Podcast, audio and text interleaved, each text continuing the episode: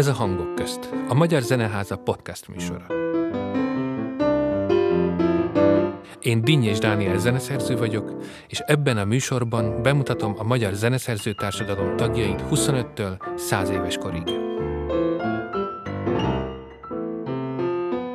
Állandó szerkesztőtársam, Dargai Marcel zeneszerző, három személyre szabott meglepetés zenével készül, amelyek kapcsán vendégeimmel beszélgetünk komponálásról, alkotásról, életről.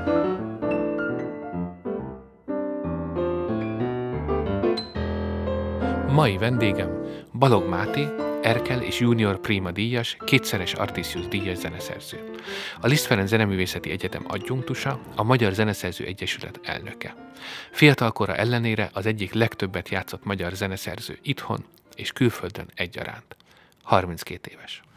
Szervusz Máté! Szervusz. Köszöntelek a Hangok Közt nevezetű podcastban, ahol három meglepetés zenén keresztül fogunk beszélgetni az alkotáshoz fűződő viszonyodról. Igazából a zenék mentén fogunk haladni, de mielőtt még elkezdenénk az első zenét, azért én eh, azt akartam tőled megkérdezni, hogy emlékszel-e a legelső hangodra, amit leírtál? Hogy milyen hang volt Milyen konkrétan, hang azt volt nem az? tudom. A, hát a, mű, a művet azt tudom, hogy melyik volt. És mi volt az a mű? Ez, ez a mű egy ö, vonós zenekari darab volt. Ó, rögtön van, hogy zenekar ennyit Igen, de úgy, hogy a brácsák is violinkusban voltak írva. Alapvető Eh, hiba. Igen. Ugyanis az én apukám a Dunaújvárosi Zeneiskolát Így. vezette abban az időben, Mhm. és, és a zenetáborokban ő szervezte a zenekarokat is, és ott láttam, hogy van ilyen vonós zenekar, ami persze aki már hallott tücsök zenekart, az tudja, hogy azért az nehéz, nehéz sokáig tolerálni.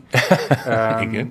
És én elképzeltem egy darabot, amit nem tudtam megcsinálni. Ez volt az a darab. Hány éves voltál akkor? Ekkor hatodikos voltam, tehát akkor hány éves? 13 mondjuk. Tiz, tehát 13 évesen kezdtél el csak komponálni? Igen. Aha. Igen. És, és odáig 13 éves korodig mi volt az, ami, ami, a, ami érdekelt, hogy, vagy hogy, hogy, hogy, hogy odáig nem, nem volt ez a szándék? Na most az én szüleim, ahogy említettem, muzsikusok, és, és kézenfekvő volt, hogy hangszereken tanuljak, de sosem voltam kitartó. Elsőben zongoráztam, másodikban ütőhangszere játszottam, harmadikban trombitáltam, negyedikben klarinétoztam, aztán tubáztam, minden hangszere játszottam egy évet, és soha nem gyakoroltam. Aha. Tehát kialakult egy ilyen, zeneszerzőnek az alapvető kiindulási pontja. Igen?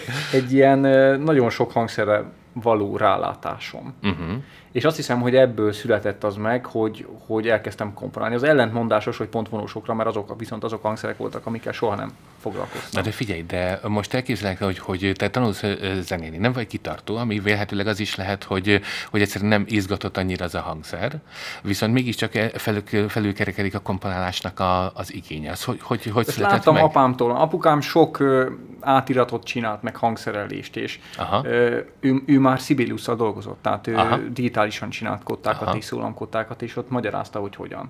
Aha. És egyszer apukám egyébként ezt később mondta el, én nem emlékszem erre az Igen? élményemre, de teljesen beleillik a képbe, leültetett a térdére, és megmutatta a Beethoven 7. szimfóniát, Aha. hogy nézzem meg, hogy egyetlen gondolatból milyen sokáig Milyen el lehet aha. menni. Ez a dallam, ez, ez, ez rengetegszer megjelenik, és tulajdonképpen egy egész tételt. Meg a ritmus maga. Igen. maga, maga a motivum. És, és ö, tulajdonképpen szerintem ő ezzel foglalkozott, tehát ő foglalkozott velem ilyen értelemben. De ő És látott benned valami fajta alkotási készséget? igen, szóval én nagyon sokat énekeltem, nagyon sok zenét hallgattam. Apukámnak volt egy bakelit le- le- lejátszója, az összes Karajan felvételt begyűjtötte. Azt úgy, úgy kell érteni, hogy mondom, az összes Karajan. Az nem kevés. az nem kevés. Tehát a, a, az olyanok, amikről sose hallottunk, ilyen Meyerbeer operák, meg nem tudom, Aha. ilyenek is megvoltak neki. És én ezeket hallgattam. Uh-huh. Nagyon érdekelt a komoly zene, és, és szerintem ő e, e, e mentén. Amikor jöttem ezzel a darab ötlettel, ezzel a vonós zenekari darab ötlettel, ami egyébként az volt, hogy a, a csárdás legyőzi a Lendlert, vagy a keringőt. Az volt a cím, hogy a kurucok, kurucok és győzelme, labanc... a labancok Ó, eltaláltam. Ez volt a Na címe. tessék, kurucok és labancok. Na de álljunk itt meg egy pillanatra. Kurucok és labancok egy 13 éves gyereknél úgy manifestálódik, hogy ebből zenét akar írni. Ezt magyarázd el nekem, hogy ez hogyan. Nem tudom, ez, ez valószínűleg arról Miért, miért nem tanulhattunk. írtál róla verses költeményt? Miért nem dráma lett belőle? Mert gondolom azért a- a- ez a része is volt az életnek, és tudtál róla, hogy van színház, gondolom olvastál. Hát, tehát, gondolom, hogy... gondolom, hogy nem, nem voltam egy különösen jó tanuló, meg művelt gyerek, az csak a konziba jött, hogy, ez, hogy egyáltalán elkezdtem olvasni szisztematikusan. A, a, szerintem a szüleim miatt, szóval anyukám zongorát tanított, közben én a zongora alatt ültem. Tehát én nekem Aha. egész nap ebbe voltam benne ebbe a komoly zenébe, és egyébként az életemben nagyon sokáig elkísért az a kritika, hogy semmi máshoz nem értek, csak a komoly zenéhez. Mihez kellett volna még? Nem, hogy nem, tehát hogy ilyen egydimenziós valahol azért mégiscsak az életem. A feleségem unokatestvérével egyszer sétáltunk, és valamit mondott a popénekes Adeléről. Uh-huh. Ez most pár évvel ezelőtt volt. Á, és én még soha nem hallottam Adeléről. Ne hülyeskedj. De, soha nem hallottam Adele-ről, még nem hallottál? És ő, és ő ott mondott egy történetet, Igen. és nagyon kiakadt ezen. Szóval ezzel akarom ezt illusztrálni. Aha. Nekem azért ez egy ilyen nagyon ilyen egydimenziós volt sokáig. Most, most ezekben az években, tehát néhány éve próbálom ezt befotolni. De a zene volt egy dimenziós, vagy az, az életednek a világlátása, hogy csak a zene érdekelt? Nem, csak a zene érdekel. Tehát, Csak tehát én ezeket a zenéket hallgattam, a zenetáborban éreztem magam a legjobban. Olyan emberekkel barátkoztam, akik értik, hogy miről beszélek. Aha. Ami általános iskolában egyébként nehéz volt, mert Dunajvárosban kevés a muzsikus, de Aha. középiskolában nagyon könnyűvé vált. Aha. És nem emlékszel, hogy mi, mi, mi lehetett az az, az, legelső azért hang, amit le, leírtál, vagy valami ilyesmi. Sajnos erre nem Ezért. emlékszem. Magára a darabra sem emlékszem. Uh-huh. És szerencsés módon el is veszett a... Arra emlékszem a viszonyomra, tehát amikor azt ö, apukám beírta a Sibeliusba, és meghallgattuk a midit. Ja, hogy akkor- már ilyen volt. Aha. Ilyen már ez volt, ez volt. Uh-huh. És akkor emlékszem, hogy hogy nagyon nem tetszett. Tehát egy nagyon, nagyon szomorú voltam. Szóval nagyon Mert ugye ez energiát tettem 2003, bele. igaz? Hogyha 13. 2003, igen. 2003, igen, igen, Igen. akkor már voltak ezek, igen. És hogy sok energiát tettél Nagyon sok energiát, sok időt szerintem, hogy egész nyáron keresztül írtam ezt, és farigcsáltam. Aha. és, És a- harmóniailag is nagyon rossz volt, tehát nem arra számítottam, mert amikor az zongoránál leütöttem, Na, akkor más térbe került valahogy ez az egész. Persze nem volt, nem volt reprezentatív az, ahogy azt a MIDI lejátszotta, Igen. de valószínűleg annál még rosszabb lett volna. Mit értünk farigcsálás alatt? Azt értem farigcsálás alatt, hogy elkészítettem a darabot, és aztán sokszor elkészítettem. Tehát, tehát sok radír. Aha. Akkor újra le, leírtam, ilyen, arra emlékszem, ilyen nagyon nagy gombócokkal, szintén sok időt tett igénybe, és aztán még mindig nem voltam kellően el. Én tényleg azt akartam, hogy elindul egy keringő, amit apukám aztán később mondta, hogy igazából az Lenler volt. Igen. Ö, és, és néha bejön egy csárdás. Ezek ütemváltások. Aha. És a végén felülkerekedik a csárdás, tehát igazából ez, ez egy metamorfózis. Igen. Keringőből a csárdásba, és az, hogy ott középen mi történik, tehát amikor ez tényleg megtörténik, ez az egyre, egyre ö, tehát egyre inkább átalakul, azzal nem voltam elégedett, de ö, kompozíciósan. De aztán, amikor meghallgattuk, akkor semmivel nem voltam elégedett. De egy Nem hallatszottak a dallamok, rosszak voltak a harmóniák, olyan... Aha. De ezt egy kicsit álljunk meg, tehát hogy magyarul a, a komponálásra az mindenképpen azt hívta elő, hogy valami fajta képeket szerettél volna megmutatni, illetve valami fajta mögöttes gondolat hívta elő a hangokat. Igen, egy tehát, hogy, program, hogy, hogy, igen. nem, nem, tehát, hogy egy programzenéről van szó. Igen, ami előre Aha. kitaláltam, igen. Aha, tehát, hogy mindenféleképpen, tehát, hogy nem az volt, hogy, hogy, hogy keresgél a, a zongorán, és akkor ez, ez milyen jól hangzik ezzel meg azzal, hanem egyszerűen volt egy, egy elképzelés a fejedben, hogy azt kell, hogy kifejezze ez a darab, hogy. Igen. Aha, volt egy konkrét előképe, én tudom, hogy ez honnan jött. igen. Mi elmentünk Riekába egy ilyen fúvózenekari fesztiválra, apukám amatőr fúvózenekarával. Én akkor még nagyon, viszonylag kicsi voltam, tehát menet zenélni nem tudtam. Tehát például egy tubát nem bírtam el, akkor tubáztam. Nem bírtam Igen. el a menetben a tubát. Aha. A tubát csak úgy bírtam el, hogyha ülök. Igen. Ezért én a zászlót vittem. Aha. És tehát én mentem legelő. És apám, mint a tambúrmajor ment utána. Ez megmaradt ez a videó. Ez meg, megmaradt, mert ezt aztán később is rekonstruáltam, meg apám is sokszor elmesélte, hogy ö, mi ugye ezeket az osztrák-magyar indulókat játszottuk, Igen. Jász Kunkaszás, ez nagyon híres, Fehérvár, amik később operett dallamokként is híresek lettek. Igen? De volt egy-két zenekar, ez egyik még mai napig meg, ami 6-8-ban menetelt, úgyhogy pam, pa, pam, tehát így ugrálva menetelt. És olyan is volt, egy délszláv zenekar, vagy szerb, vagy nem tudom már, Igen. vagy bosnyák, aki pedig háromban menetelt. Yes. És azt hogy csinált? Na most, hát úgy, hogy váltott lábbal, hogy először jobbal, jobbal, jobban, papim, Aha. papim. És, és az, az nagyon érdekes. Ugye mi ezen röhögtünk, tehát mi nagyon sokat Igen. gyakoroltuk a menetelést, zene nélkül is gyakoroltuk a menetelést, egyszerre kell lépni, tehát az mindig ugyanaz történik. Igen. Mindegyik, mindegyik magyar induló négy negyedben van. Igen. És ráadásul nincsen auftakt. Egyetlen olyan induló sincs, ahol van auft- auftakt. Ha van auftakt, akkor az csak egy ilyen kis előke talán. Aha. Ö, tehát egy, egy 8 ütemes beverés után tudunk egyre indulni. Ők viszont nem, ők auftaktal indulnak, és borzasztó nehéz volt ezt nekem, mivel még sosem hallottam tulajdonképpen ilyet, ö, megszoknom, hogy egy más ütemmutatóra is lehet menetelni. Persze, más koreográfiával jár, és ebből jött ez az ötlet. Aha. Hogy kétféle ilyen nagyon elütő Aha. ö, akcentrendszer, tehát hogy van ez magyarul?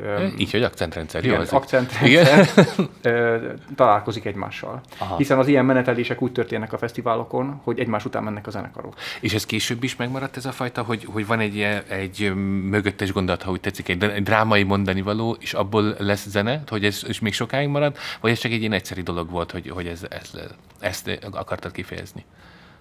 Ne, ez sose volt tudatos nálam, szóval én nem, nem, egyébként semmi sem tudatos nálam. Tehát ez nem úgy van, hogy én kitaláltam, hogy én mit fogok, hogy mondjam, ez nem úgy van, hogy én kitaláltam, hogy milyen zeneszerző leszek. Aha, De valamiért tényleg mindig úgy alakul, hogy? hogy mindig van egy, egy viszonyítási pont, egy külső viszonyítási pont, ami vagy egy szöveg, vagy egy történet, vagy egy létező darab, nagyon sokszor egy létező zenemű Igen. maga, amire uh-huh. hivatkozom, vagy egy mozgásforma, vagy egy stílus. Ez az egész életemben így alakult.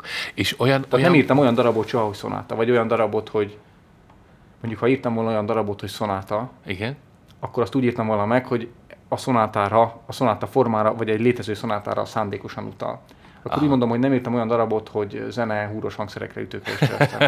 A, figyelj már, de és, és tulajdonképpen ez a fajta indítatás, tehát hogy, hogy neked, neked nem volt olyan, mert nagyon sok zeneszerző beszámol hogy úgy- úgynevezett elhívás élményről, amikor úgy azt érezte, hogy most van az, hogy akkor neki le kell írni egy hangot.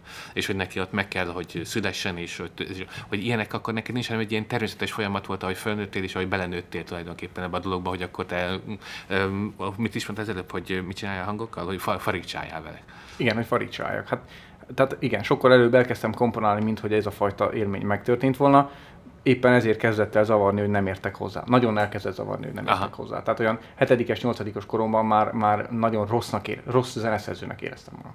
Tehát, tehát még nem volt a zeneszerű, de már rossznak érezted Igen, magad. igen. Tehát a, a gondol- gondolom, ezt meg kell tanulni. Aha. Főleg a harmonizálás. Én tanultam már zeneiskolában Aha. összhangzattant. Ott volt egy tanárnő, aki, aki Konkoly Kriszta, elmondom a nevét, meg kiváló. Nagyon helyes. Igen. Öm, aki ott foglalkozott velünk, ö, akik zenei pályára készültünk összhangzattannal. És ott éreztem először azt, hogy na jó, akkor ezt meg lehet tanulni. Tehát van egy ilyen nagyon-nagyon hosszú történet, amit meg lehet tanulni, hogy hogy kell harmonizálni.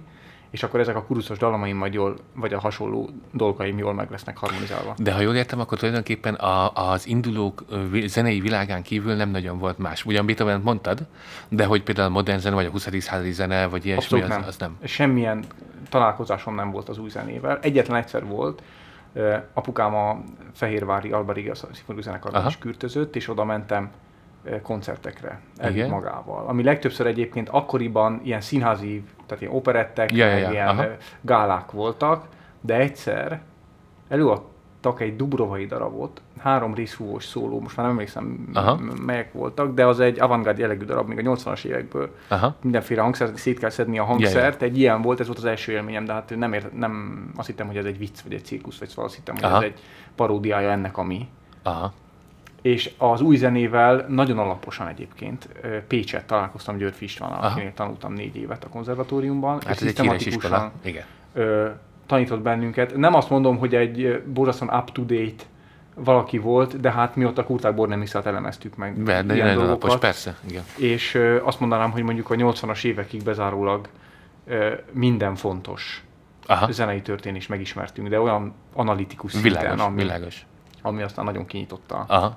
Azt hitte, a, volt egy nyilatkozatod, ahol persze pont ezt nem Ajaj. adtam ki, hogy, hogy, hogy kitől idéztél, de idéztél egy olyat, hogy mindannyian tudjuk, hogy, a lét, hogy létezik az érintés, áramütésszerű érzés, a legmagasabb fogú elragadtatás.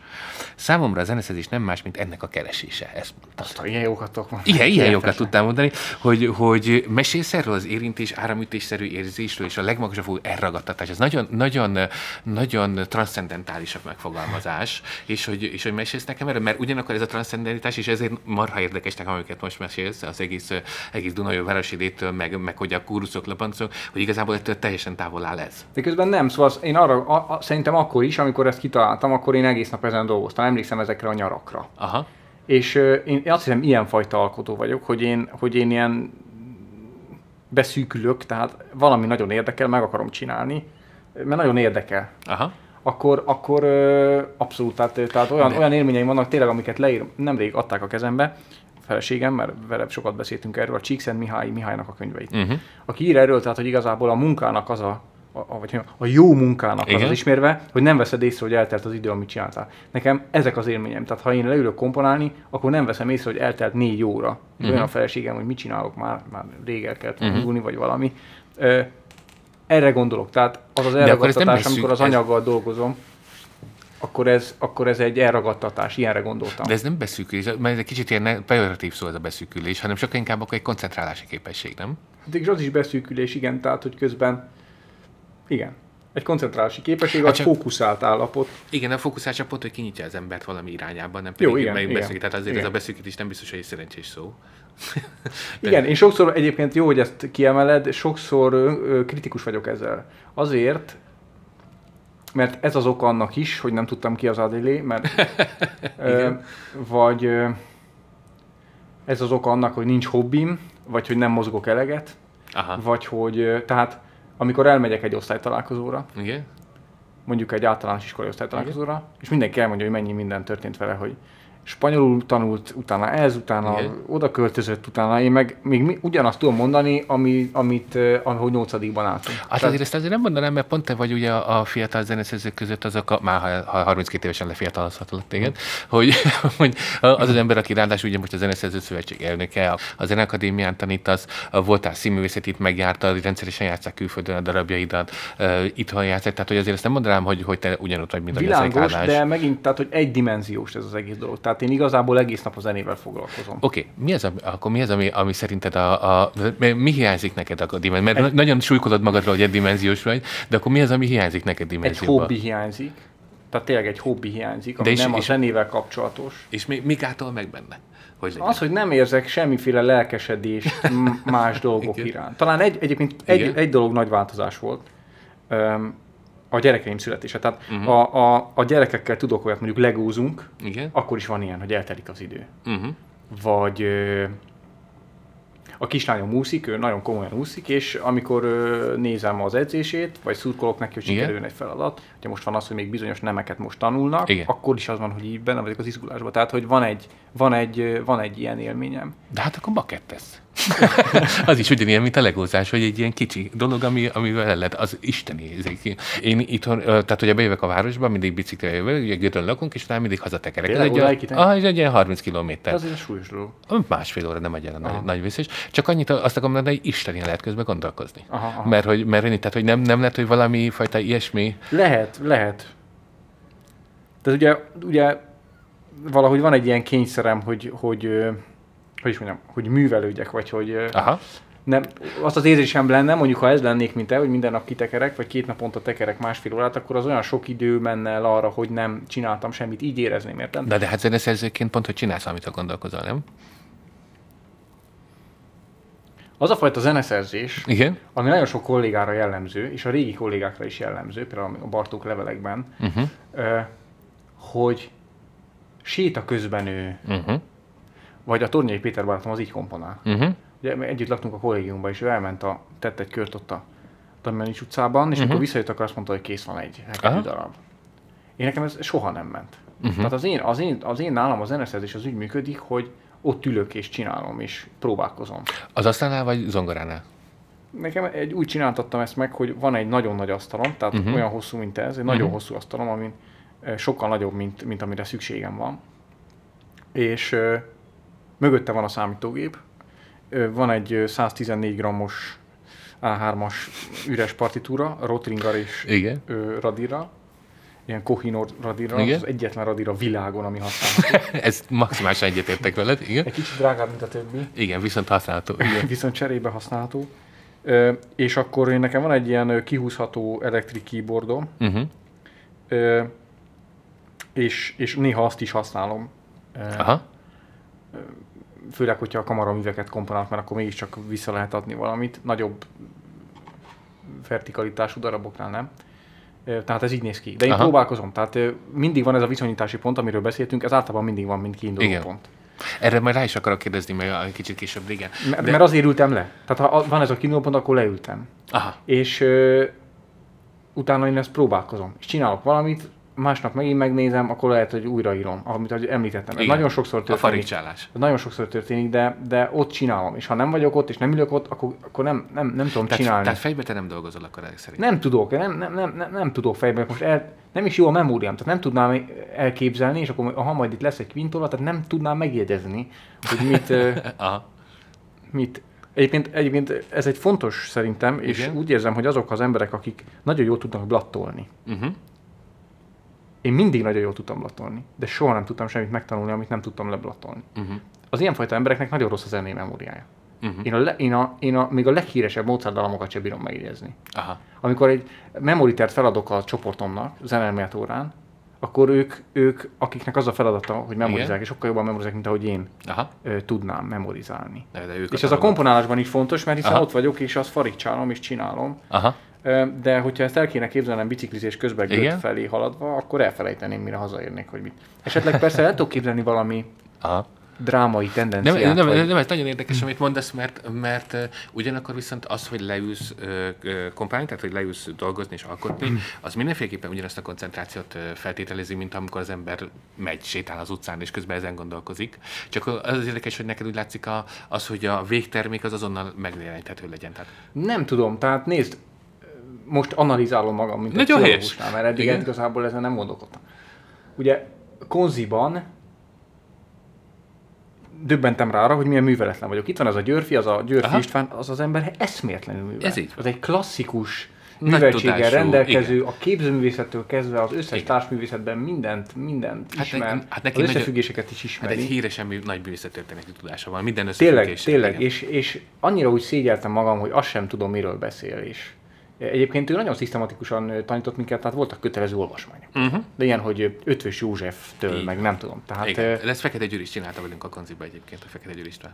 és akkor volt ez, hogy, és persze odaadta a Szerbantal a világirodalom történetét, és a, azt írja a Szerbantal a világirodalom történetének az előszavában, hogy egy fiatalember, ha szisztematikusan műveli magát, akkor 50 éves korára elolvassa a lényeges műveket. Ja. És akkor így hirtelen úgy éreztem, és tulajdonképpen azóta ebben vagyok, hogy Hú, még csak 32 vagy, még be rengeteg hozni, van be hátra. kell hozni ezt a dolgot. Aha.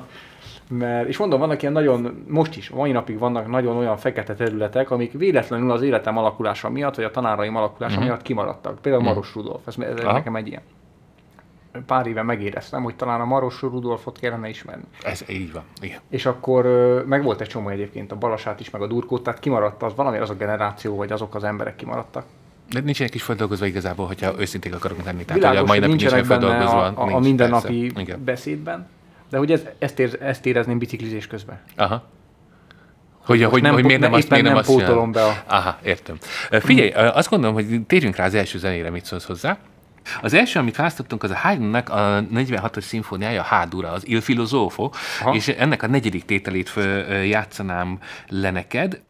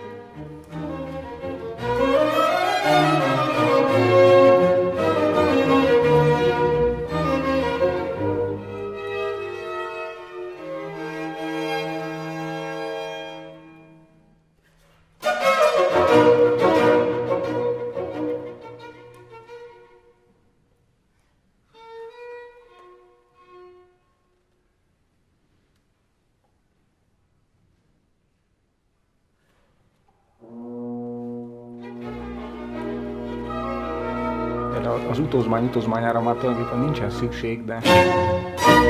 Na ő lenne a, mi, a újabb fekete lukat akkor tömtünk be.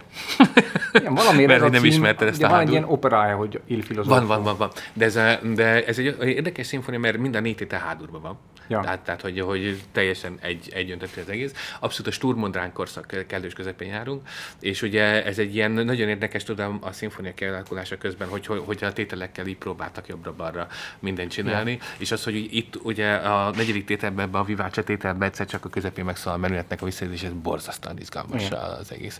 Szóval, hogy azért is választottuk ezt, meg én nagyon örültem, amikor a Marci azt mondta, mert hogy az egész öm, öm, munkásságodra, ha úgy tetszik, egy dolog nagyon-nagyon jellemző, ami nekem iszonyan föltűnt, és, és ezt meg is akartam tőled kérdezni, két dolgot.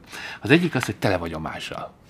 Tehát, hogy valami, valaminek az omázsa, amiről idáig is beszéltél. Igen, igen, igen. És, és én csak összeírtam, ez egy ilyen na, közelítő lista, de hogy, hogy hány omázs van, akár címben, Igen. akár, akár ez, és elmondom, hogy ki mindenkinek. Tehát az omázsok a Lisztnek, Verdi, Bartók, Haydn, Beethoven, Brögel, Bach, Mendelssohn, Schumann, ugye egy teljes Dichterlibe, Fabio Nieder, aki a tanárod volt, az Onegger, Luca Merencio, Josquin de Pré, Max Bruch, Wagner, akkor egy Brahms darab elé írtál, amit kifejezetten Brahmsnak, elé gondoltál egy Eszterházi Péter, a Tihanyi Jenei Muszorszki, és még volt egy-kettő ezek között, de egy irgalmatlan sok. Tehát, tehát hogyha, hogy az, ez az egyik, ami, amit meg akarok kérdezni tőled, hogy mi ez a nagy omázsozás, uh-huh. illetve hogy miért ennyire fontos ugye valamihez való viszonyítás, és ennek egy ilyen mellékkérdése az, hogy Ugye, amikor most írtál ugye szimfóniákat, ugye kettőt is, uh-huh. ugye az első az a, az a Haydnnak a jegyébe telt, a második meg a Beethovennek a Igen. jegyébe. És hogy, és hogy, és pont a, a, olvastam veled egy ilyen beszélgetést, és abban ezt mondod is, hogy hát, hogy meg neked iszonyan fontos az, hogy milyen darabok között lesz a darabot. Igen. És hogy igazából ez borzasztó, hogy miért ilyen fontos ez. Tehát ö, ö, ha belegondolsz a Mert nagyon, zeneszerzőket, me- tehát nagyon megváltoztatja a jelentését, hogy hol... hát hogy ne? Nézd, De hogy nem ez, hiszed- két, ez két dolog. Az Igen. egyik dolog az, amiről eddig is beszéltünk, hogy van Igen. egy tudattalan alkotói módom, ami mindig hivatkozik valamire, illetve az termékenyíti meg az én gondolatomat, vagy ahhoz talán segít, hogy viszonyuljak valamihez, ami zeneművekhez is lehet egy viszonyulás, és nem csak irodalmi alkotásokhoz, Igen. vagy személyekhez, vagy nem tudom mihez, vagy kurucokhoz.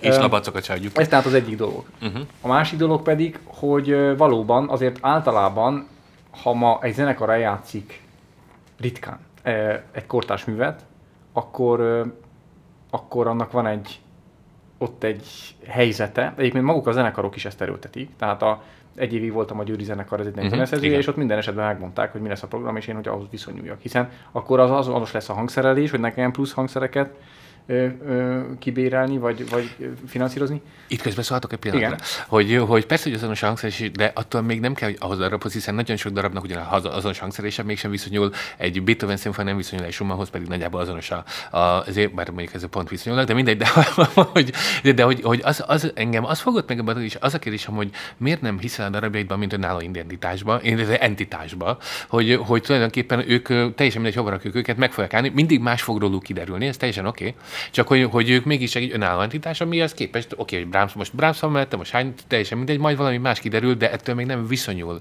ahhoz a dologhoz, ami mellette van, hogy te már úgy írod meg, hogy ahhoz viszonyuljon. Ez, ez nekem egy nagyon furcsa gondolat. Számomra veled. ez a tradíció. Tehát számomra ez a kultúra. Uh-huh. Nem, nem, nem. Tehát még egyszer mondom. Nyugodtan. Számomra ez a kultúra, az, Igen. szerintem az a kultúra, hogy folyamatosan viszonyulunk a tradícióhoz, és újra alkotjuk a tradíciót. Akkor is, hogyha ezt nem emeljük ki a címbe. Én kiemelem a címbe. Ugye a nénik, aki jön a koncertre, nem tudja, milyen a, a, a Haydn szimfónia, amire én utalok a saját szimfóniámban. Mhm.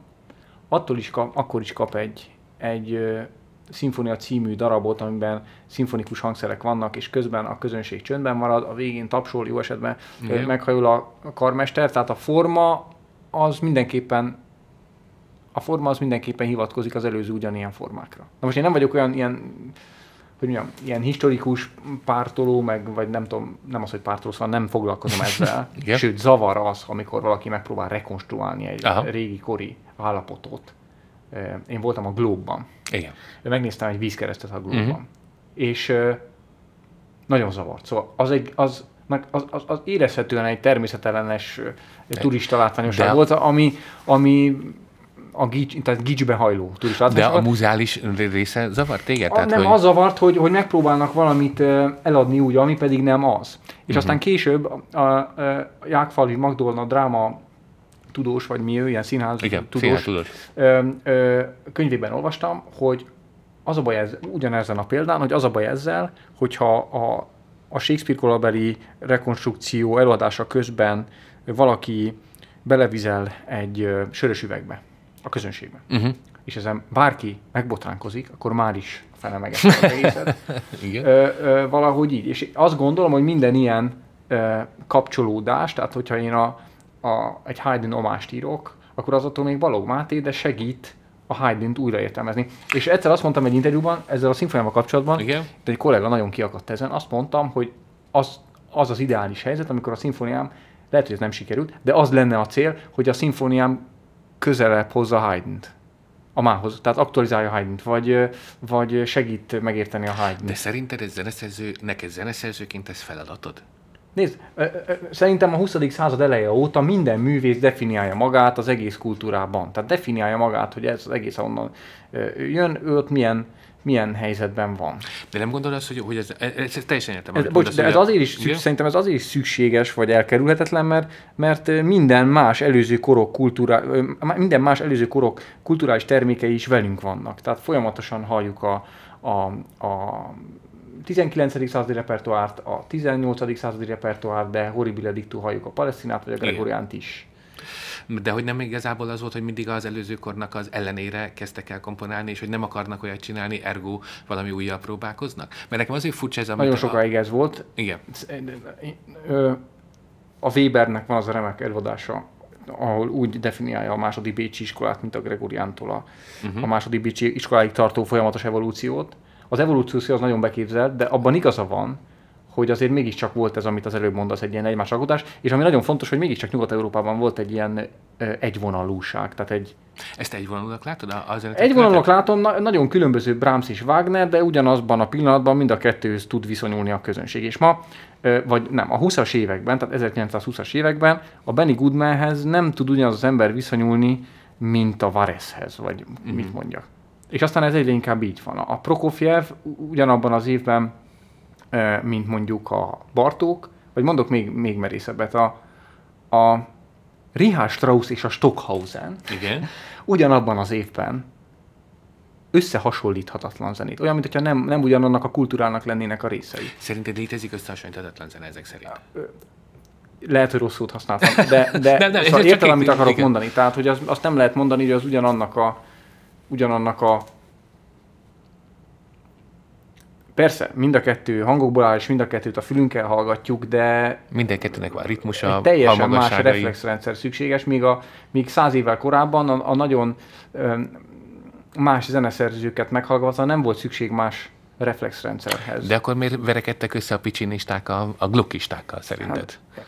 A, a, a Stockhausen és a Diászhoz nem verekedtek már össze sem. Ne, nem a zeneszerzők, a, a követőik. Világos, világos. A követőik. A zeneszerzők ritkán verekednek, de a szobrászok hamarabb, de, de a zeneszerzők igen. Szóval, hogy, hogy mi, mi, lehet ennek a... Szóval, hogy, hogy ér- értem, amit mondasz, de én most azért is ülök itt, hogy az ördögügyvédje legyek.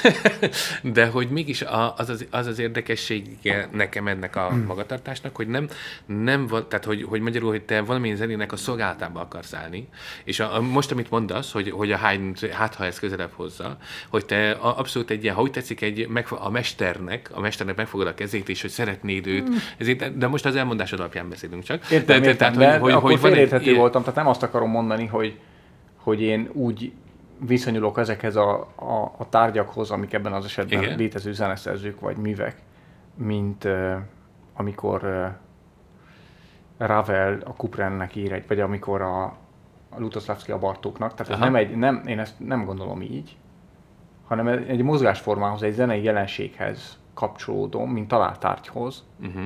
Uh, Itt de ez, ez sem tudott, tehát hogy ez, ez így alakult az életemben, hogy mindig volt a kurucok győzelme, labancok felett óta, volt egy ilyen külső. Ez a mozgásforma, ez engem érdekel, azt mondod, hogy egy mozgásformához kapcsolódsz. Mi ez a mozgásforma?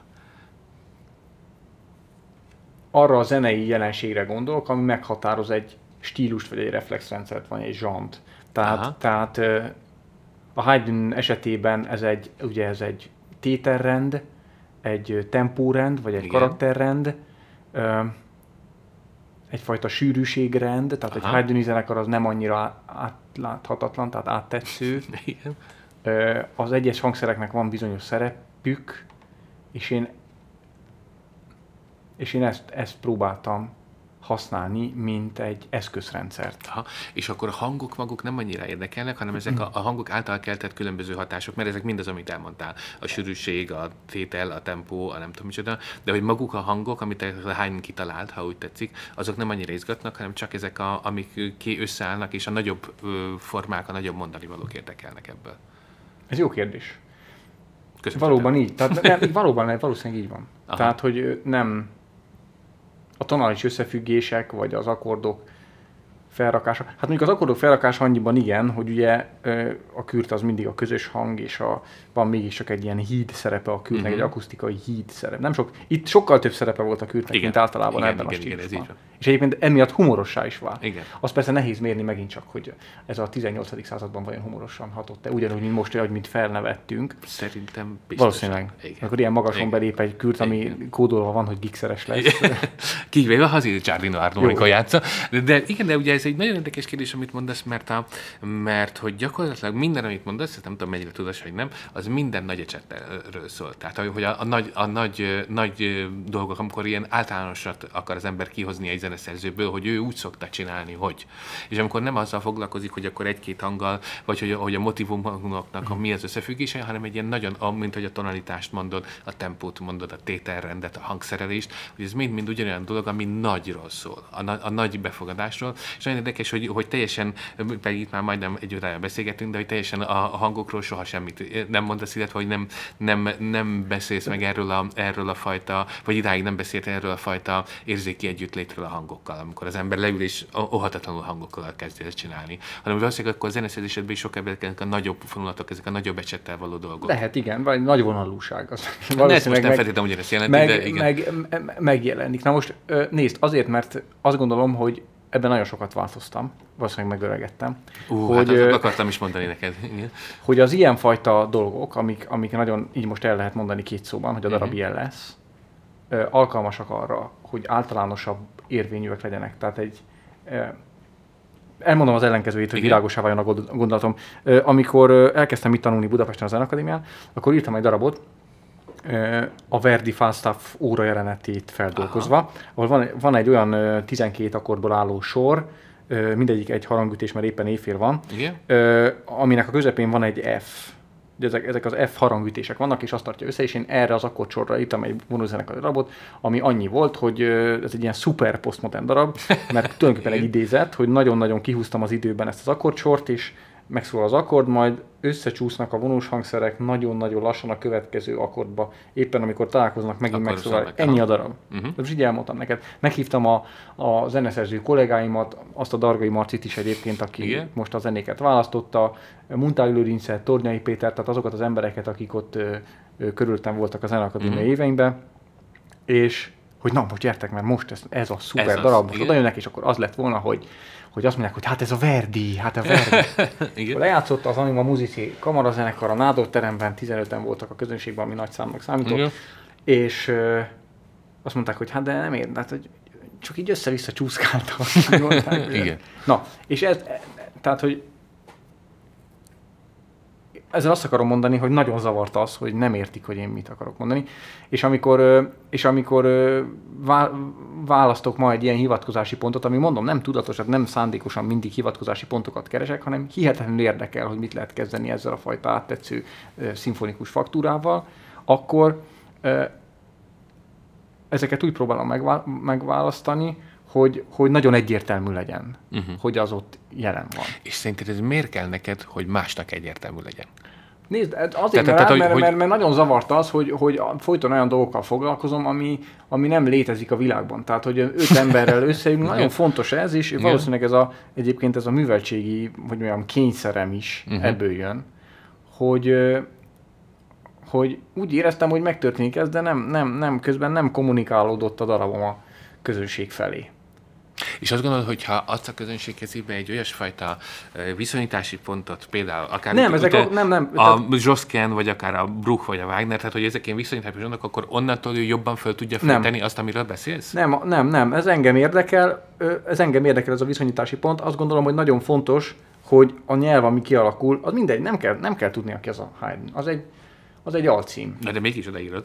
Igen, az egy, az egy, az egy alcím, ami esetleg segítheti. Hát nyilván nagyon sok rétege van egy ilyen befogadásnak, de, de pont ezt, erről beszélek, hogy fontosá vált számomra, vagy ezen próbálok dolgozni, hogy a legelső réteg is ö, ö, jelezzen valamit a darabból. Aha. Ne egy kakofónia legyen, vagy ne egy, ne egy értelmetlen nyelven megfogalmazott valami le, legyen. Ehhez mellesleg segítség, ha egy létező mozgásformát. Ha az értelmetlen nyelvnél tartunk, meg, meghallgatjuk a második zenét, az pedig egy Kurt Schwitters lesz, kérlek Na. szépen, méghozzá az Ursonate, amihez neked belsőséges viszonyat fűződik, ha minden igaz. Kurt Schwitters spricht Teile seiner Sonate mit Urlauten.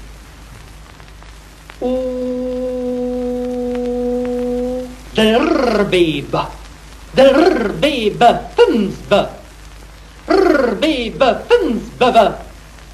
bøffensbøvete, bøvete til pøgge vi er. Det er sender i en bøttet og død. Juka, rønnsakete baby hundskermu, tiu hundsetse rønnskermu, rakete baby, rumtøvtog. Ціонце цю нскрмю, ціонце цю ринскрмю, ракати бібі, rackete BC. Fums bøve fums. O B B B B B O T T T T T O سكت بي بي أو متا متا أو لانك ترجل تا تا تا تا أوكا أوكا أوكا أوكا لانك ترجل بي بي بي بي بي تشيكا تشيكا تشيكا تشيكا لانك ترجل برم برم lang katorgel, tiulum trill, lum tum trill, lang katorgel, rum tum to, lang katorgel, tiulum trill, lum tum trill, lang katorgel, pa pa pa pa oka, oka, oka, oka, lang katorgel, pi pi pi pi chuka, chuka, chuka, chuka, lang katorgel, rum rum, lang katorgel.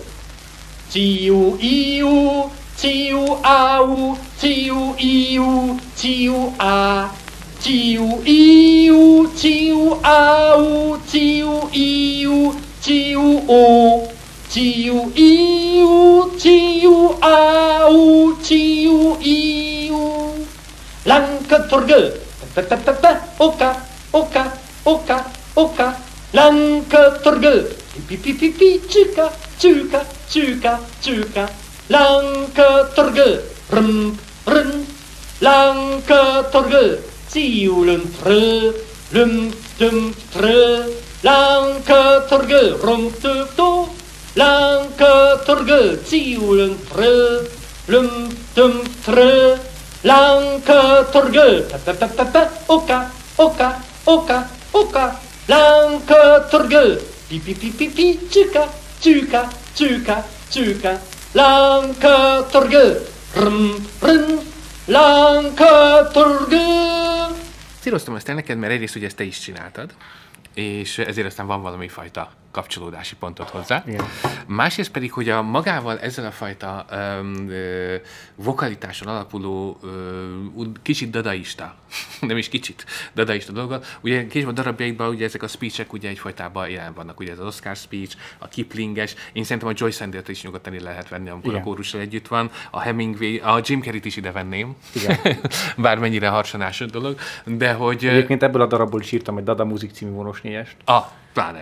Szóval, hogy, hogy, hogy, és ugye ez a fajta kollás technika, amit te használ, ugye az, hogy a költészetnek, meg a színháznak ez a fajta együttállása, hogy tulajdonképpen ez más színházi eladás, amikor Abszolút. ezt csinálja az ember, hogy ez téged láthatólag marhára érdekel. És erről mesélj nekem egy kicsit, hogy mi az, a mennyire megfogott ebbe. Jó, tehát ez megint egy olyan dolog, ami, ami mindig működik. Tehát ezt, ezt a darabot előadjuk, akkor ez nem az lesz, hogy ez egy magas művészet, a dadaizmus, a, a, a jelentés nélküliség, de mégis verbális, de mégsem fogalmi, tehát nem ezen fog gondolkodni a közönség, hanem el van ki, hát ez egy primer dolog, egy gesztus, amit megkap. Uh-huh. És nagyon érdekes, hogy hogyha olyan ilyen sanzonokat vagy, vagy kuplé dalokat hallgatunk, am- ami, amik nem érthető nyelven van. Tehát számunkra nem érthető nyelven vannak mondjuk csehül, Uh-huh. vagy, vagy norvégül, vagy nem tudom, egy csomó ilyen van a youtube akkor nem zavar, hogy nem tudjuk, hogy miről szól, mert ez egy olyan mozgásforma, ami mindig ezt a nagyon um, boldog, Igen. nagyon könnyű ö, ö, ö, hatást éri el. És, és szerintem egyébként a Schönberg is, amikor elkezdett ezzel a Spregezengal foglalkozni, akkor ezt, ezt próbálta megragadni. Hogy persze a, a Pierrot eredeti szövege az egy nagyon szimbolikus, igazából szomorú vagy tragikus, hát ahogy a, az a Pierrot figurából ered is, de amúgy is ez egy nagyon komoly ö, ö, költészet. De amikor ezt, ezt előadja egy olyan előadó, szándékoltan olyan előadó, aki nem tud énekelni, vagy azt a, behat, azt a hatást Igen. hogy nem tud énekelni, mert Albertine Céme, akinek ez dedikált, az nem tudott énekelni, az úgy nem tudott énekelni, mint a Latabár Kálmán, amikor Igen. azt énekel, hogy a jányok, a jányok, a. Igen, igen. Akkor ez azonnal egy színpadi helyzetbe kerül, belekerül ebbe a kuplé, sanzon, nem tudom, színházi dal kategóriájába, pusztán azért, mert ez a hanghordozás, Igen. És, és már is lehetővé teszi azt, hogy az első szinten is bárki kapcsolódni tudjon ehhez a darabhoz.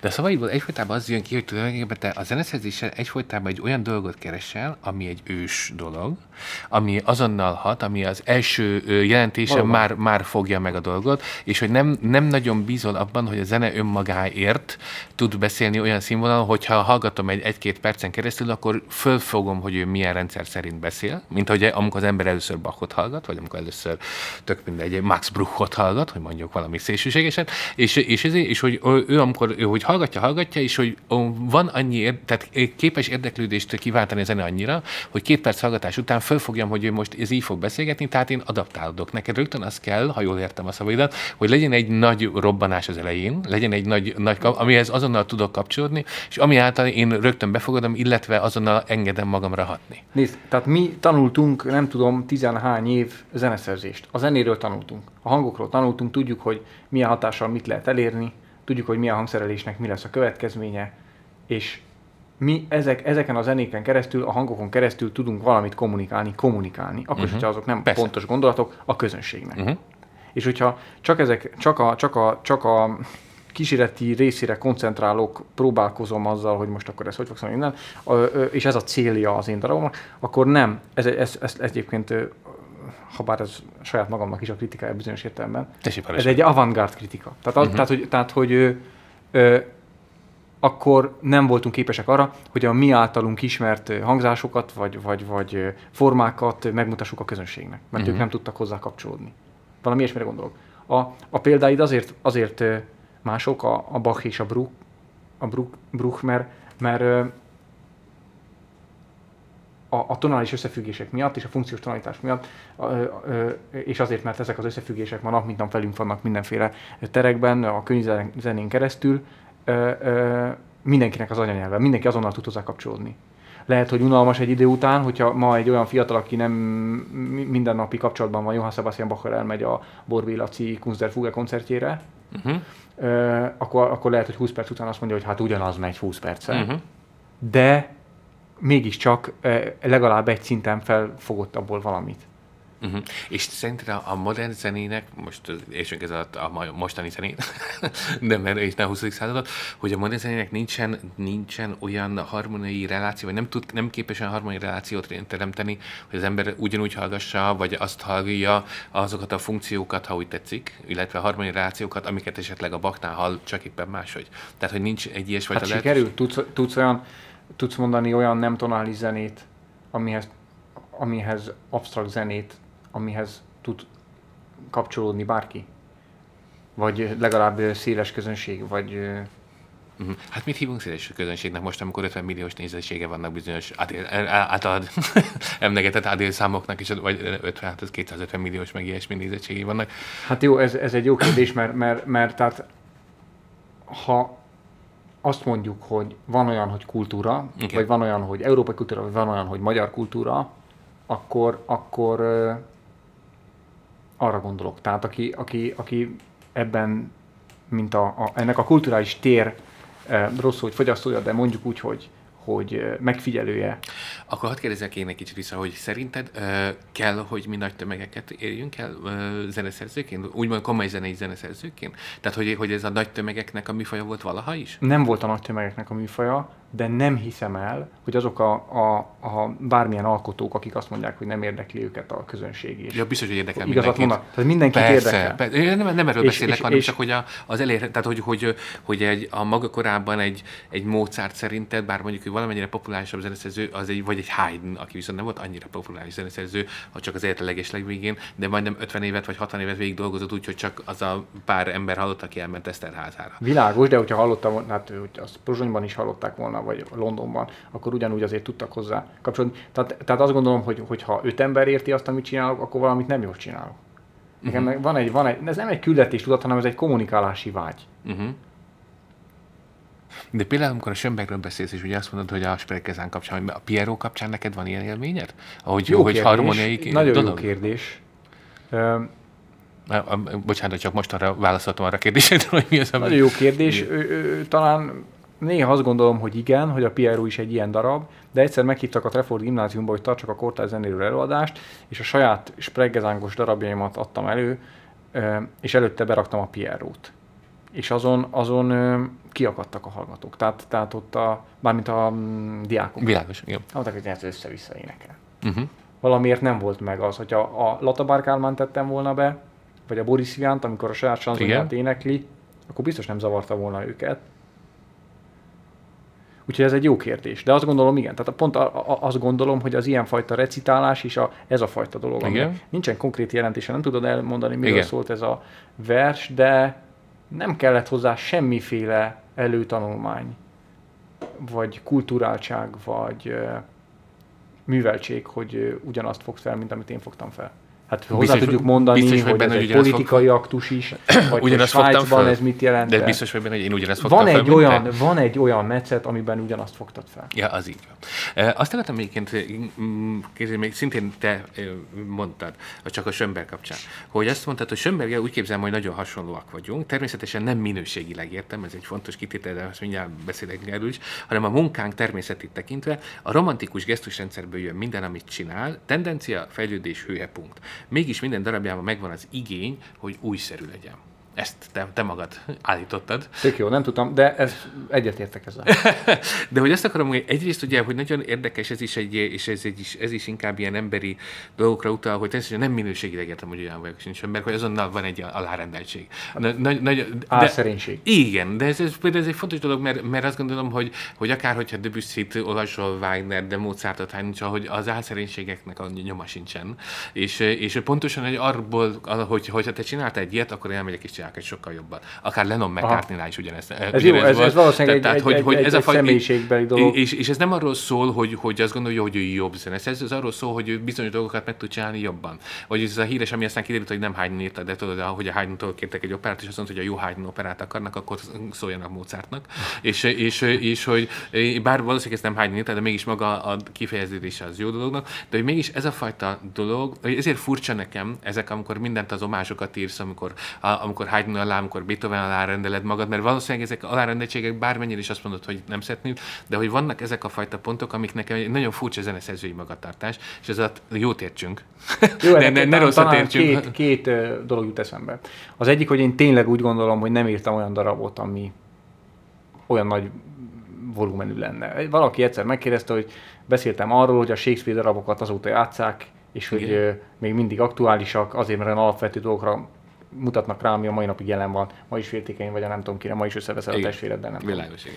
Ö, és akkor azt kérdezte tőlem a valaki, hogy, hogy és én írtam-e már olyan darabot, amilyen általános ez mint a szakköröm, ez a kérdés. De, nem, de, de én meg biztos, hogy nem írtam. Tehát van egy csomó olyan kollégánk, aki, aki úgy érzi, hogy ő írt. Persze, persze. Sőt, minden műve. Igen, igen. De én, én nem érzem ezt. Én nem, nem Aha. érzem úgy, hogy letettem volna azt, hogy most én akkor olyat írtam. Nem azért, mert nem adták elő, vagy valami, De nem, is nem ez érzem. hiányom, nem is ez hiányom, hanem hogy azt, hogy akkor, hogy ez, amit mondok, hogy akkor elmegyek, és megcsinálom, akkor még, hogyha ő ilyet csinált, akkor én megpróbálom még jobban. Ugyanakkor meg az, ez egy borzasztó izgalmas kérdés, ez a romantikus gesztusrendszerből jön minden, de mégis az újszerűségnek az igényem benne van, hogy, hogy ezt, ezt hogy, tehát, hogy ezt hogy kell elképzelnem.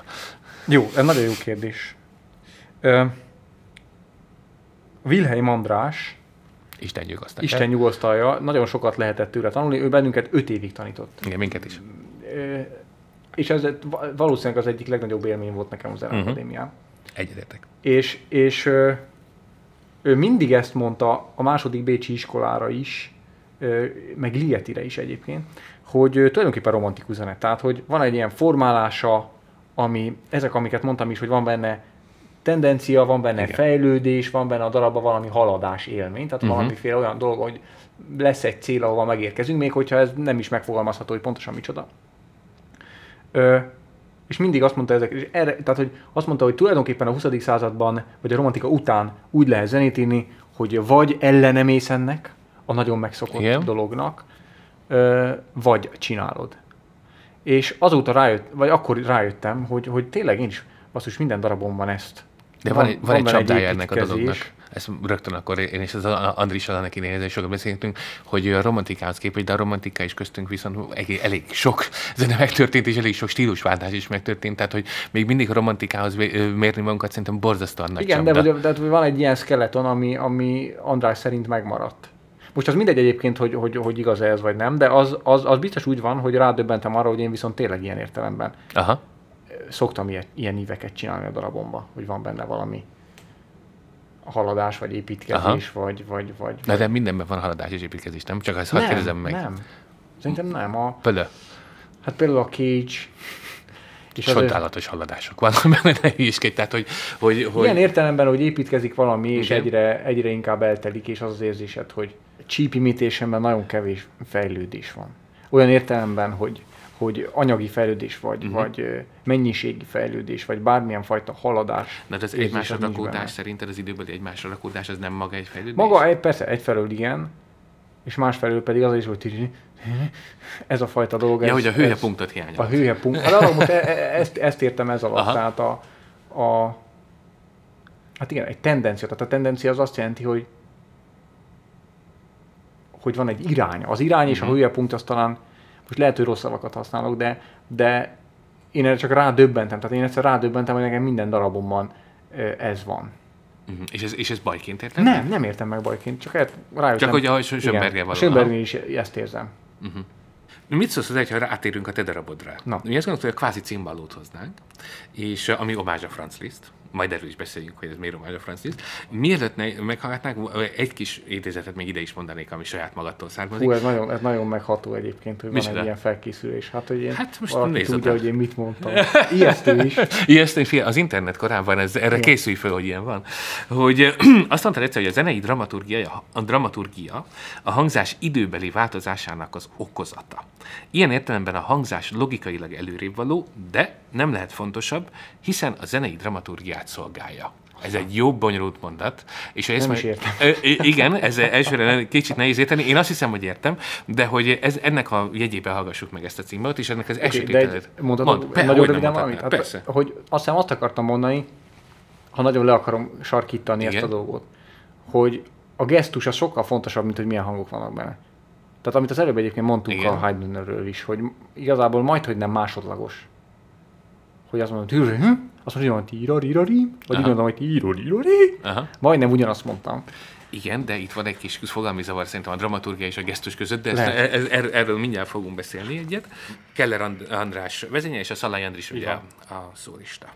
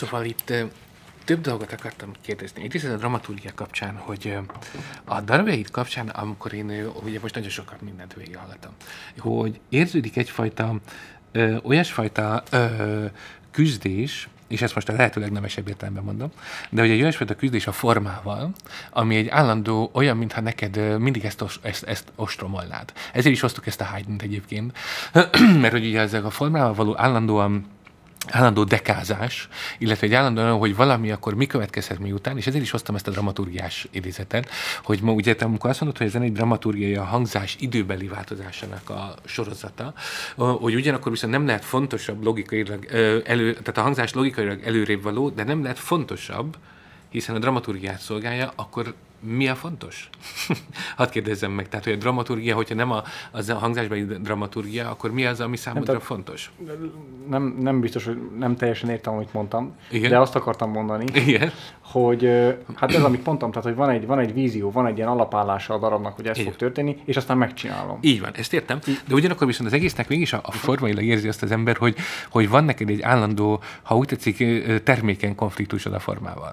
Tehát és hogy, és hogy ugye ezek a fajta dolgok, am- amik akár egy Haydn szimfónia, amik az, ez az összes omázs, meg akár itt ugye ez a, ez a fajta liszt, öm, öm, tulajdonképpen ez a csárdásos liszt vonulat, hogy ez is még, mintha az lenne, hogy azt szolgálná, hogy valami fajta olyan formát adjanak a kezedbe, ez amit mondasz, ami által mégis, mégis meg tudod fogalmazni azt, amit szeretnél. Ja, mondani. értem, igen, igazad van. Nem úgy, tehát igen, ez igazad van. De, de ez az a hivatkozási pont. Azért is nagyon jó a Haydn, hogy a, hogy a Haydnnál is az van, hogy amikor ott elhalkultak a vonók, Igen. akkor hihetetlen feszültség volt, hogy mi, Így mi van. fog történni. Így van. Mert nem tudom, hogy mi fog történni, mert annyira azért nem tipikus ez a tétel, hogy tudjam, hogy mi fog történni. Lehet, hogy a...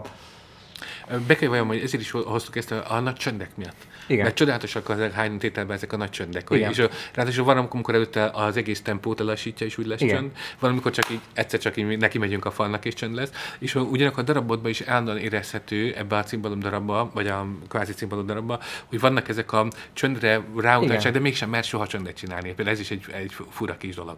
Igen, igen, igen, igen. Azt, azt, azt egyébként az volt a célom ezzel, hogy a, az improvizációnak egy ilyen. Aha. valamit adjak, hogy merre fog találni, és azért Liszt, mert a Liszt rapszódiák elején mindig vannak az ilyenfajta Igen. ö, ott is egy kicsit az van, hogy nagyon-nagyon manír, nagyon ornamens, de nem tudod, merre megy tovább az ornamens. Olyan, mint a mellékes lenne minden. Aha. És, és, na, és hogy én az én zeneszerzésem csak úgy tud működni, ez egy személyiségbeli adottság, hogy mindig ezeket a hivatkozási pontokhoz képest vagyok valahol. Aha. Ez, ez formailag is valami, de hát ez sok minden másban is valami, gesztusában valami, amiről már beszéltünk, a, a faktúráját tekintve, vagy textúráját tekintve valami. És e- ezekhez képest vagyok, úgy, mint a Haydn a, a periódusokhoz, vagy a, vagy a, vagy a, a szonáta formához képest. Erre rákérdezhetek, meg hogy, hogy, tehát, hogy ez az elképzelés, hogy mit akarok elmondani, ami neked nagyon sok ilyen külső dolog van, amit szeretnél, hogy ez hozza magával azonnal a formát, vagy elkezded csinálni, és útközben megnézed, hogy merre alakul a darab, és majd kiadja magát. Egyébként nem, bocs, csak nem akarom azt elmondani, tehát nem fontos nekem, hogy tudják, hogy ez egy liszt lassú csárdás, hanem amiatt írtam meg, mert ahhoz képest voltam. Aztán persze akár ki is derülhet, de ha nem derül ki, akkor, akkor az nem zavar. De úgy vagyok ezzel, hogy általában ugye ezek nagyon-nagyon pontos dolgok. Egy, ö, egy ilyen lassú és friss, mint ez a darab, az nagyon egyszerű. Ennyi. Lassú és friss. Az, ahhoz társul. Tehát az, hogy mit dönti el a formát, az, az egy ilyen fajta farigcsálás dönti el. Egyfajta ilyen, eh, amit már mondtam, egy ilyen fajta zeneszerző improvizáció, ami persze lassú, de, de, de az dönti el. Tehát magyarul, hogy nincs, nincs olyan, mint a, mint a Beethoven csinálta, tudod azt, hogy meghatározta, hogy 45 nem ez dur lesz, Nem. utána lesz egy nem tudom, tehát hogy semmi ilyesmi. Nagyon nem megy így. Tehát mindig, Aha. mindig ott, ső, és az is nagyon fontos, hogy én balról jobbra komponálok. Egy hang, egy hang, két hang. Egy hang, két hang, és próbálom mindig méricskélni, hogy még mennyi energia van ebbe, vagy még milyen, mennyi, mit tudok beletenni Aha. Ebbe a rendszerbe. Tehát magyarul a zene az önmagához képest alakítja ki a formát, nem pedig te próbálod a zenét arra Igen, de mindig vannak ezek a, ezek a külső kényszerek is. Ugye, hogy, hogy, hogy, hogy kell kinézni egy lassú csádásnak, vagy egy szimfóniának, vagy bárminek. Aha.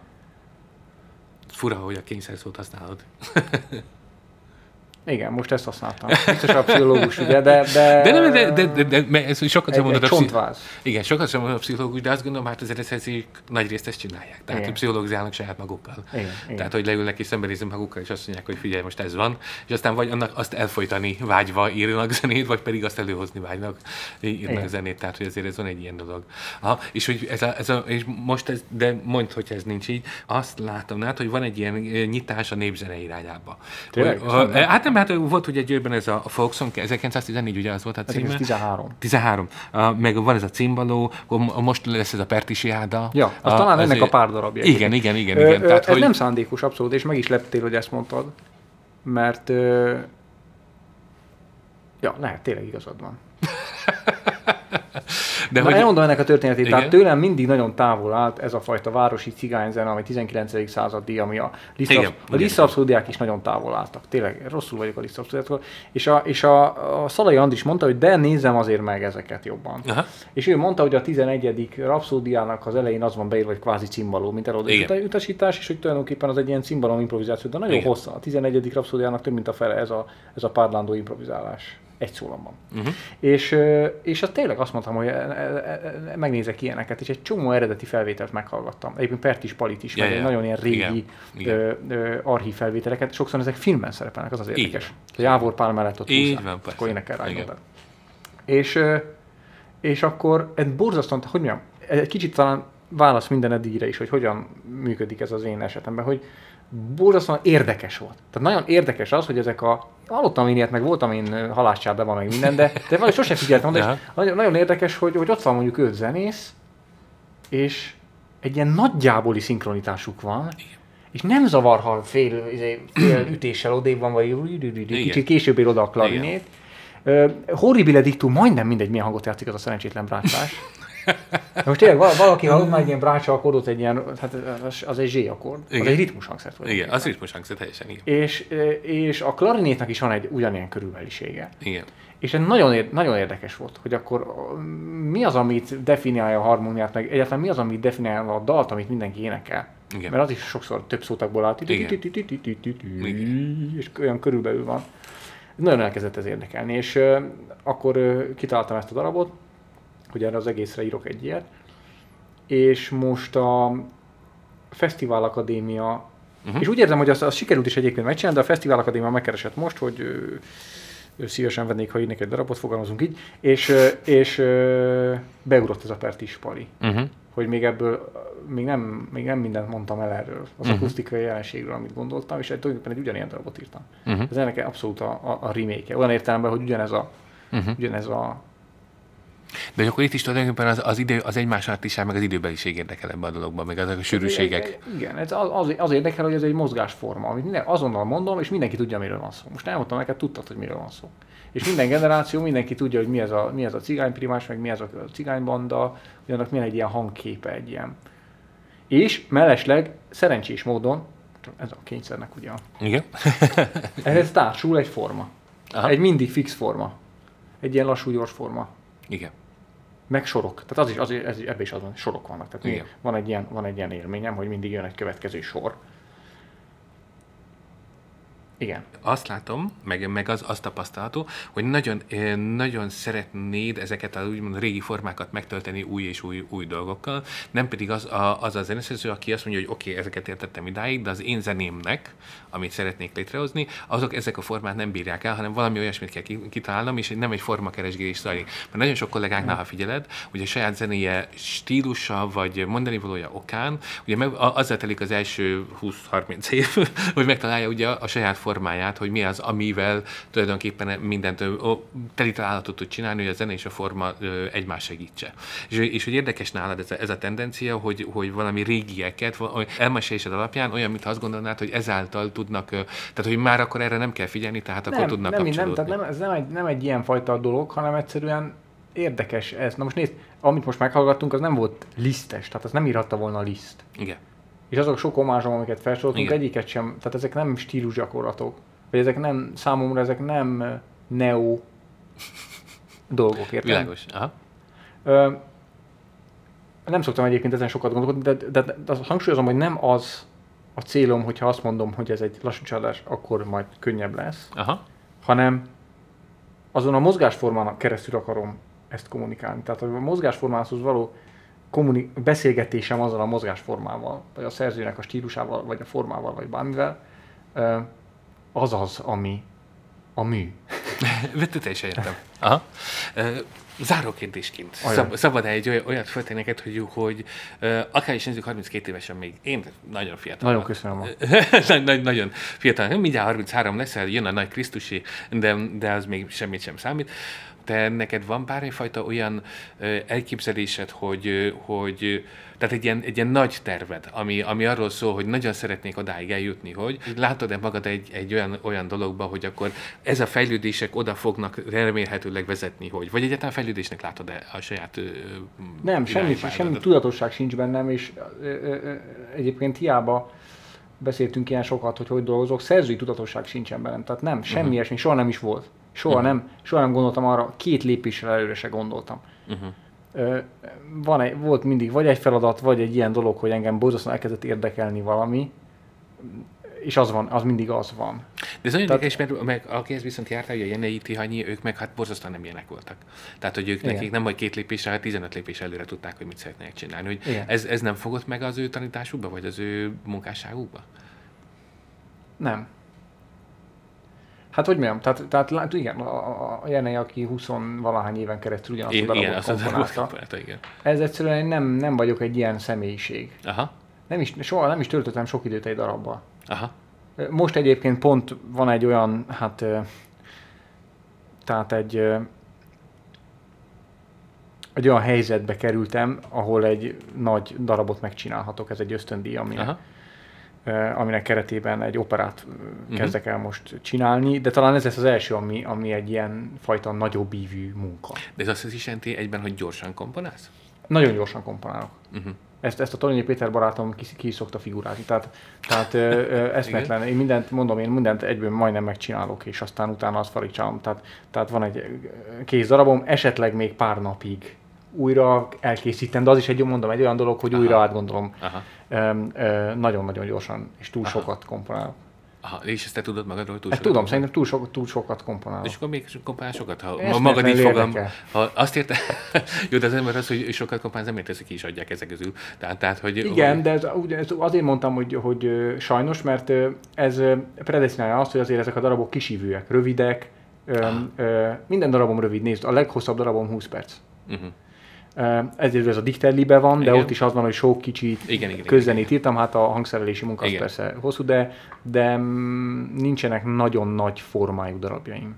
Aha, ez a fajta könnyű kezűség, ha úgy tetszik, hogy nem, nem gondolod, mert például, tehát nekem az egyik kedvenc ilyen példám az egész történetből a könnyű kezűség, hogy nagyon gyorsan rájött arra, hogy könnyű kezű szerző, és ezért olyan elképesztő zeneszerzői feladatokat adott magának, ami által azt nehéz volt végigharcolni. Ennek a Tilla Spiegel a, a, a, a, a, nem tudom, az az iskola példája. Tehát hogy tudod magad olyan zeneszerzői helyzet elé állítani, ami megoldhatatlannak tűnik, és utána old meg. És, és, hogy, és a Strauss abszolút utazott erre, hogy mivel hogy tényleg úgy folyt belőle, ahogy a vörös mondja, mint másból a váladék, de, de hogy, hogy, hogy, a, akkor kérdezték, hogy hogy ír verse. De, de hogy a Rosszinit ez nem zavart ez. igen, de, de hogy a Riás Straussnál ugye pontosan ez volt, és ez a fajta harc, a saját maga könnyű kezűsége ellen okozta azokat a marha nagy formákat, miközben ő is egyébként szerintem ilyen szempontból hasonló hozzá, hogy ő is ilyen kicsikbe dolgozott minden egyes dolgot, és minden nagyon kicsi volt. Tehát ő, van egy csodálatos levél, nem tudom, azt ismered, de amit ír a szövegírójának, hogy, hogy arra az egyre kérő, hogy ne írjon hosszú mondatokat, mert ő csak rövideket tud meg, meg, megkomponálni, mert hogy tudja magáról, hogy, a, hogy ő nem a hosszú motivumoknak a szerzője, de a nagyon rövideké, abba viszont bármit meg tud csinálni.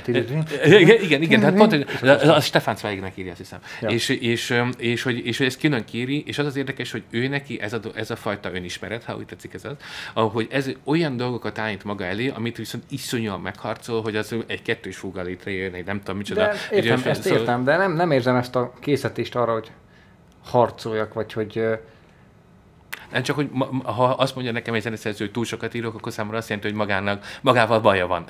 Csak az, azért Jó, kérdezem igen, tőle. igazad van, ezt is, ezt is a pszichológusnál fel kell fejteni, hogy miért így fogalmaztam. Na, fiam, most adok neked egy jobb pszichológus számot, utána meg Mennyivel tartozom? Igen? Tehát, hogy, tehát, hogy, hogy mondjam, az, az, az mégiscsak egy elvárás, és akár saját magam számára is, de egy zeneszerző felé, hogy legyenek ilyen darabjai. Tehát ne úgy nézzen Aha. ki az, a műjegyzéke, mint az enyém, amiben van 150 darab. Igen. De legyen benne 15, de akkor, az, akkor azt mondjuk, Aha. hogy emlékszel arra a darabra, hogy. Ja, aha. És egy kicsit olyan, olyanok a darabjaim, mintha újságcikkek lennének, vagy karikatúrák, vagy uh-huh. szóval olyan forma, ami, ami nem, nem feltétlenül baj ez, de, de azért igen, szóval úgy zavar, mint zeneszerző a társadalomban, zavar, mint állampolgár, érted? Mint, mint egy nyilvános zeneszerző, ez zavar. Sajnos túlzottan kézenfekvő a kérdés, hogy miért nem változtatsz. hogy, hogy, de hogyha ezt ennyire tudod, meg ennyire zavar magad részéről, mert nem hiszem, hogy ez külvágat ennyire zavarná, mint ahogy te most ezt elmondod, de hogy, hogy akkor miért nem, miért nem mondod azt, hogy akkor oké, akkor az nem ilyen lesz holnaptól. Úgy látszik, ennyire nem zavar, és, és úgy látszik, hogy jobban érdekelnek ezek Aha. a, ezek a Az állandó molyolás.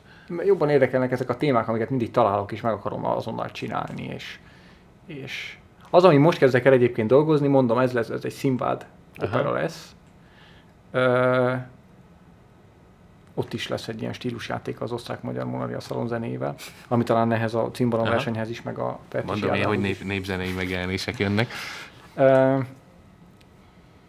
ez mindenképpen kíván egy olyan fajta munkamódszert, amit eddig nem csináltam. Aha, És egy olyan fajta, olyan fajta elköteleződést egy, aha. egy tárgy iránt, ami ez, ez lesz most három évig. Három évig? Ez három évig. Ó, Ilyen ösztöndíj.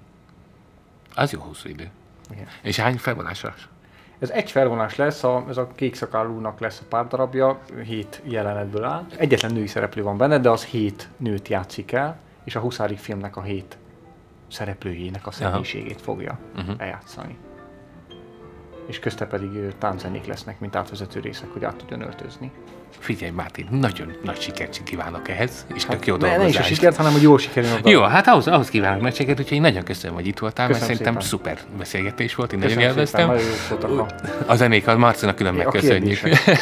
úgyhogy nagyon köszönöm, hogy itt voltál, nagyon sok sikert kívánok neked mindehhez. Köszönöm szépen.